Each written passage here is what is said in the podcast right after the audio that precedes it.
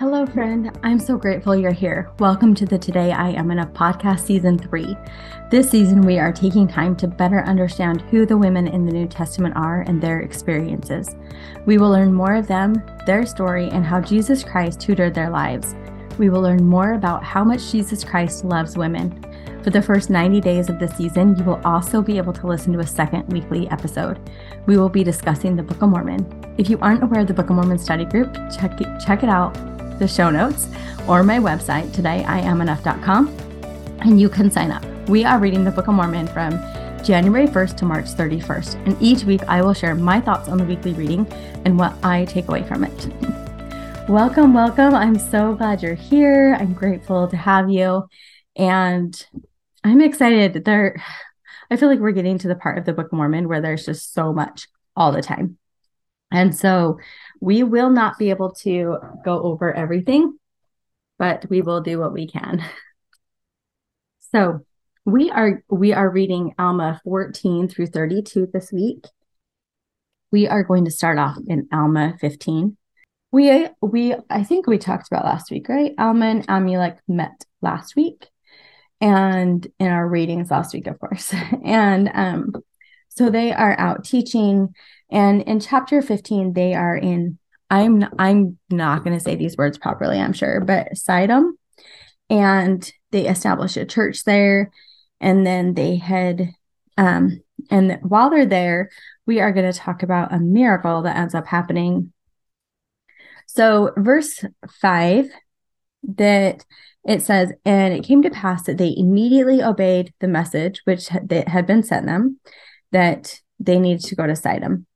And they went and um, and they went in unto the house of Zeezrom, and they found him upon his bed, sick, being very low with a burning fever, and his mind also was exceedingly sore because of his iniquities. And when he saw them, he stretched forth his hand and besought them that they would heal him.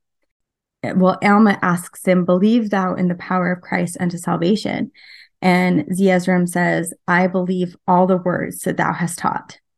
So Alma says, if you believe in the redemption of Jesus Christ, then you can be healed.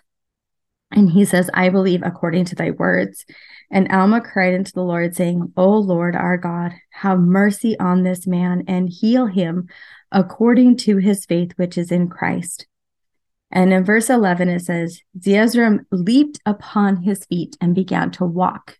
And this was done to the great astonishment of all the people. And the knowledge of this went forth throughout all the land of Sidom. And Alma baptized Zeezrom unto the Lord, and he began from that time forth to preach unto the people.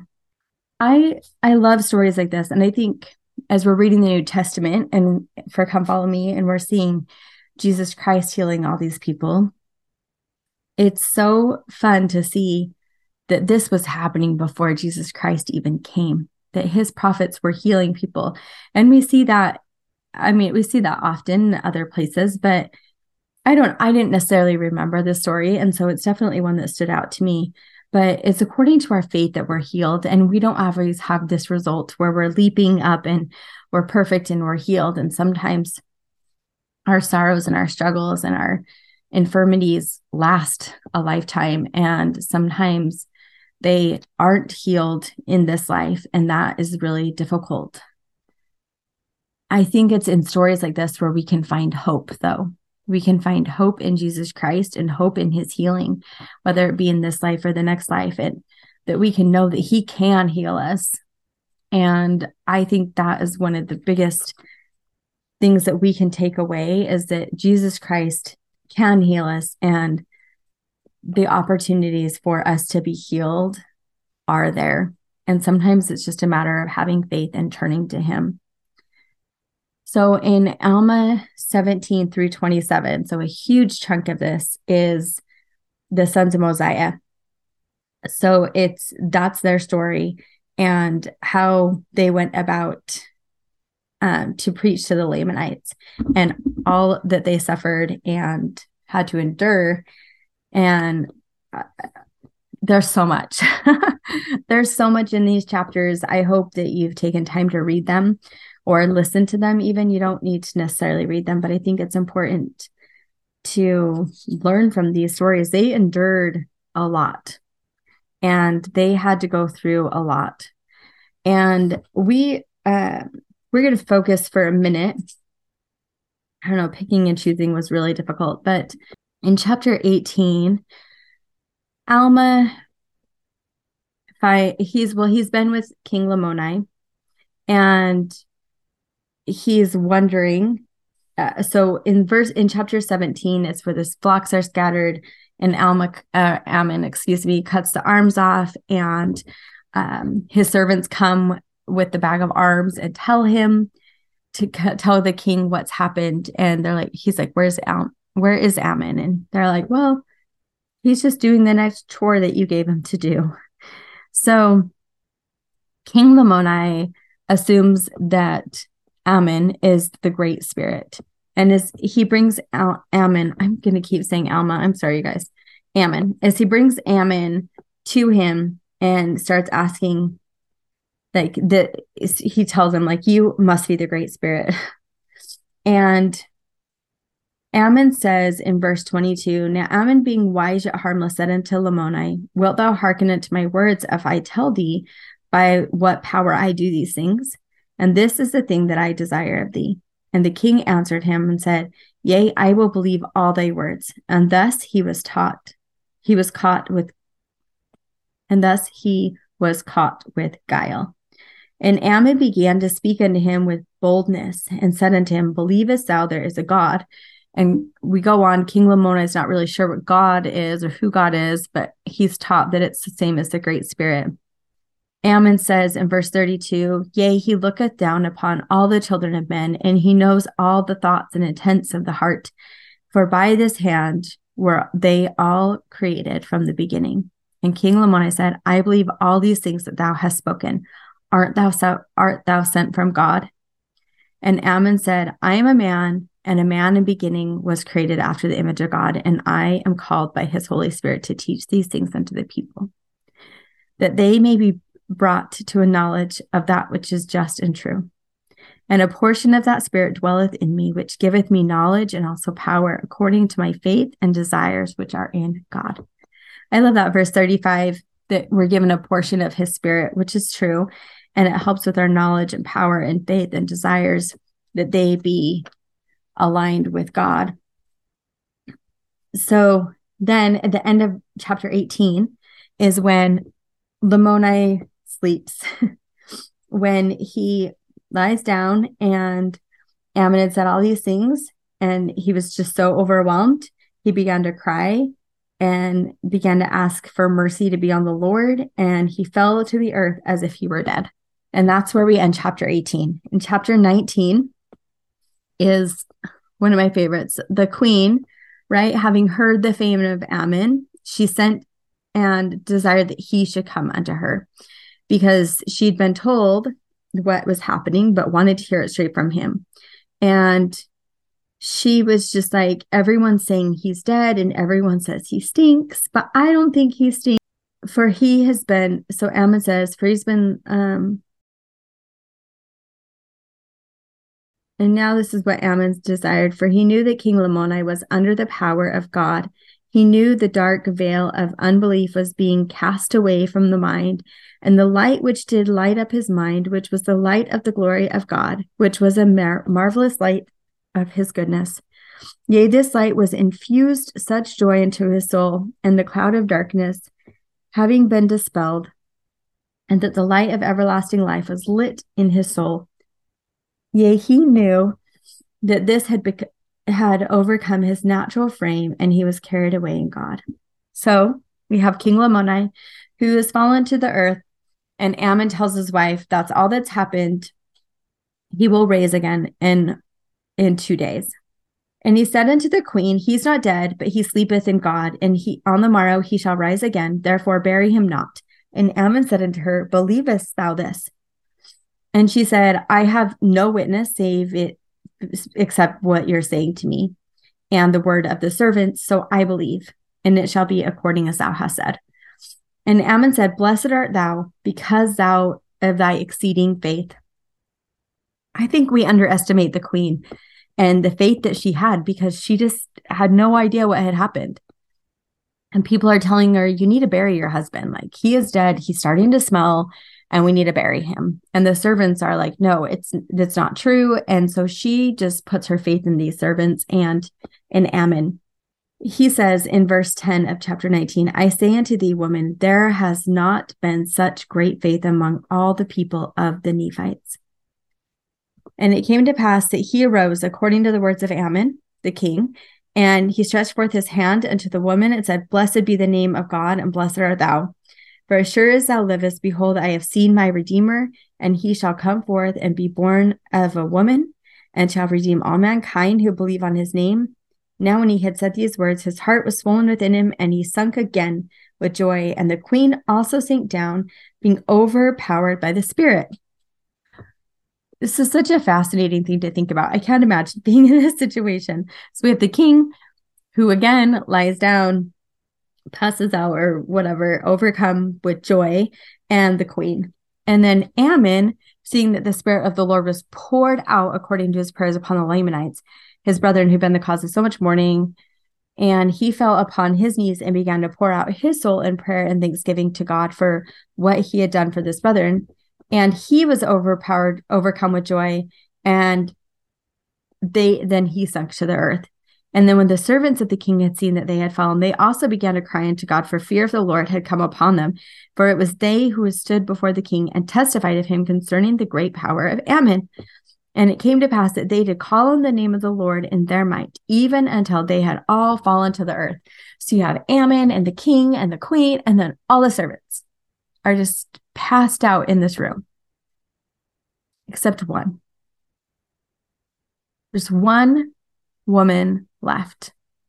I am excited to talk about her. We are going to talk about Abish. Abish, Abish. I think when I listened to the scriptures, they say Abish. We'll say both, maybe. But she was not. She was the only one left in this room.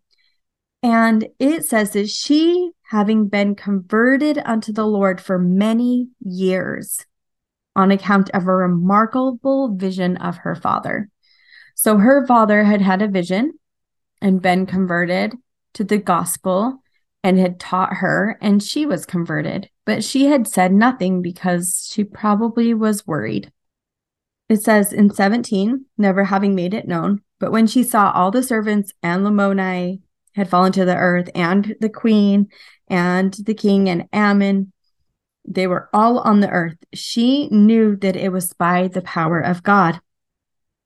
And she knew this was her opportunity to make, let the people know what had happened and to show them this miracle. And that they needed to come see the scene so that they could see the power of God. And so she ran from the house to house making it known to the people that they needed to come see this. I love that she ran. It reminds me of the shepherds and it reminds me of um I don't know, we've read about other people. Now I can't remember who, but there's been a few people that have like run. They've been quick to follow the spirit and I love mm. that Abish is one of them. And so to their astonishment they came and the king and the queen and their servants were all on the ground and they lay there like they were dead and they saw Ammon and he was a Nephite and so they awed they went straight to what's this Nephite doing here? It's his fault. We need to kill him. And so they actually tried.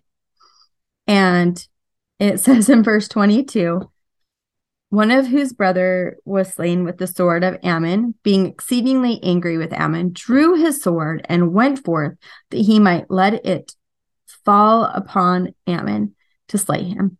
And as he lifted the sword to smite him, behold, he fell dead and now we see that Ammon could not be slain, for the Lord had said unto Mosiah his father, I will spare him, and it shall be unto him according to thy faith. Therefore Mosiah trusted him unto the Lord. So, because of the faith of Mosiah that the Lord would protect him, Ammon was protected. He could not be killed. And so then this, the people were afraid and they weren't really sure what to do. Abish was getting a little worried because people were not seeing the power of God in this situation like she had hoped. And in 29, it says, And it came to pass that she went and took the queen by the hand, that perhaps she might raise her from the ground. And as soon as she touched the hand, her hand, she stood upon her feet and cried with a loud voice, saying, Oh, blessed Jesus, who has saved me from an awful hell. Oh, blessed God, have mercy on this people. And she talked, she claps, she clapped her hands together clasped them together and said that she was filled with joy. And she took the king by his hand, and he arose and stood on his feet. And he immediately, seeing the contention among his people, went forth and began rebuking them and teaching them the words which he had heard from the mouth of Ammon. And as many as heard this word believed and were converted unto the Lord.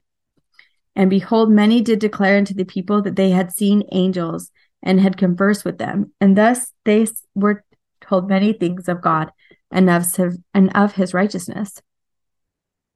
And thus the work of the Lord did commence among the Lamanites. Thus the Lord did begin to pour out his spirit upon them. And we see that his arm is extended to all people who will repent and believe on his name. I love that Abish is such an incredible missionary in this and such an incredible disciple of Christ, where she's willing to follow and do those things that the Lord asks her to do even in a moment that like she was excited and she saw the power of God.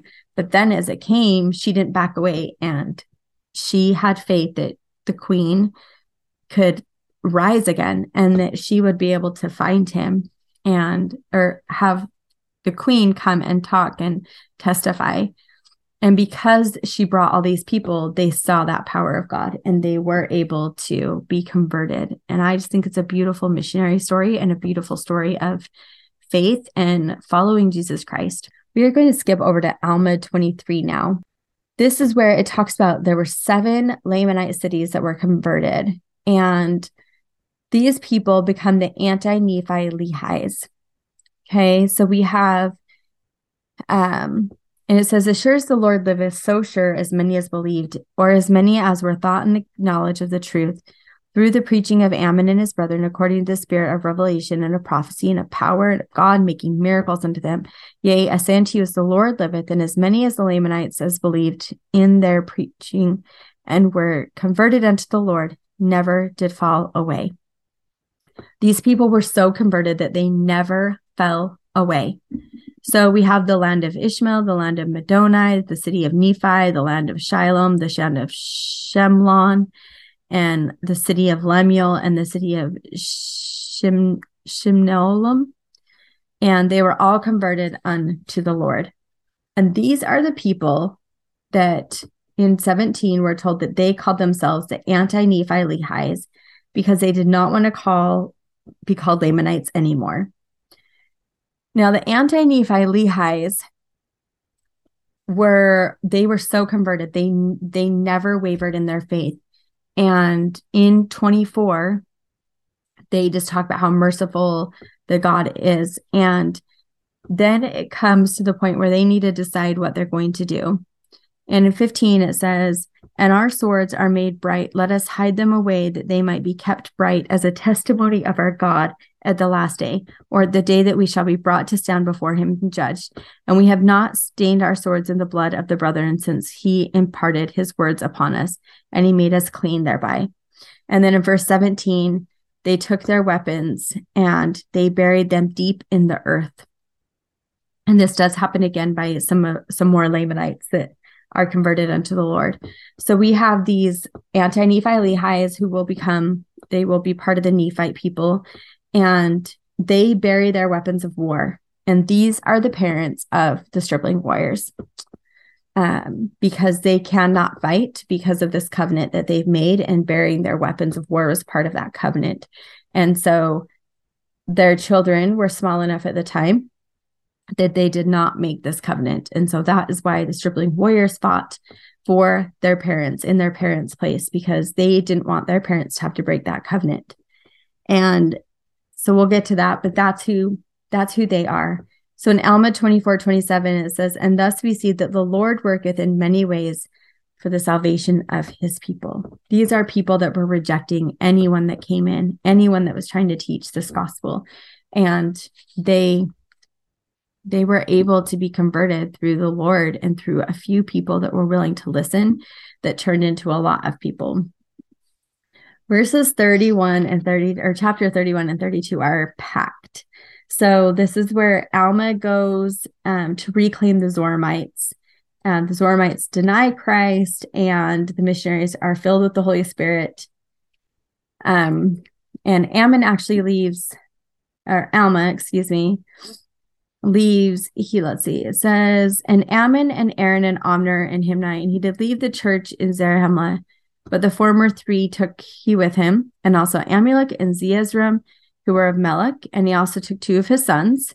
And Helaman did not go with him. Helaman stayed behind, and he took Shiblon and Corianton. So they, this group of people, they go to Zer, um, Zarahemla, right? Zoramites, the go see the Zoramites to try and do some missionary work there. In verse 32 of chapter 31, he says, O Lord, wilt thou comfort my soul and give unto me success and also my fellow laborers who are with me? Yea, Ammon and Aaron and Omner and also Amulek and Zeezrom and my two sons, yea, even all those who will comfort, O Lord. Yea, wilt thou comfort their souls in Christ? Wilt thou grant unto them that they may have the strength that they may bear their afflictions with which shall come unto them because of the iniquities of this people? O Lord, wilt thou grant unto us that we may have success in bringing them again unto thee in Christ. Beloved, behold, O Lord, their souls are precious, and many of them are our brethren. Therefore, give unto us, O Lord, power and wisdom, that we may bring these our brethren unto thee. Now it came to pass when Alma had said these words, that he clapped his hands upon all them that were with him, and behold, as he clapped his hands upon them, they were filled with the Holy Spirit. So I wanted to address this. His prayer is so beautiful, and it's interesting to think like he clapped his hands upon his head. It almost makes me feel like he hit their heads. Um, there is a footnote though that I would like to read. It goes to 3rd Nephi 1837. It says, And the multitude heard not the words which he spake, therefore they did not bear record. But the disciples bear record that he gave them power to give the Holy Ghost. And I will show unto you hereafter that this record is true. So he gave them a blessing, essentially. Um, he gave them the power of the Holy Ghost, and that was with them. And the Lord provided them that they should not hunger or neither thirst. Yea, he also gave them strength that they should suffer no manner of affliction, save it were sw- swallowed up in the joy of Christ. Now, this was according to the prayer of Alma, and this because he prayed in faith. And then we get into chapter 32. And I this is a really well-known faith chapter. And as I read this, it made me think of a talk by President Nelson. So I will be quoting that. But in 21 and 22 of verse 30 or chapter 32, it says, And now, as I said concerning faith, faith is not to have a perfect knowledge of things Therefore, if ye have faith, ye hope for things which are not seen, which are true. And now, behold, I say unto you that I would that ye should remember that God is merciful unto all who believe in his name. Therefore, he desireth in the first place that ye should believe, yea, even on his word. And then in verse 27, but behold, if you will awake and arouse your faculties, even to an experiment upon the word and exercise a particle of faith, even if ye have can no more than desire to believe, let that desire work in you, even until you believe in the manner that ye can give place for a portion of my word. So I would like to talk for just a moment. April 2021, President Nelson gave a talk entitled Christ is Risen, Faith in Him Will Move Mountains. He says Alma asks us simply to experiment upon the word and exercise a particle of faith, yet, even if we can no more than desire to believe.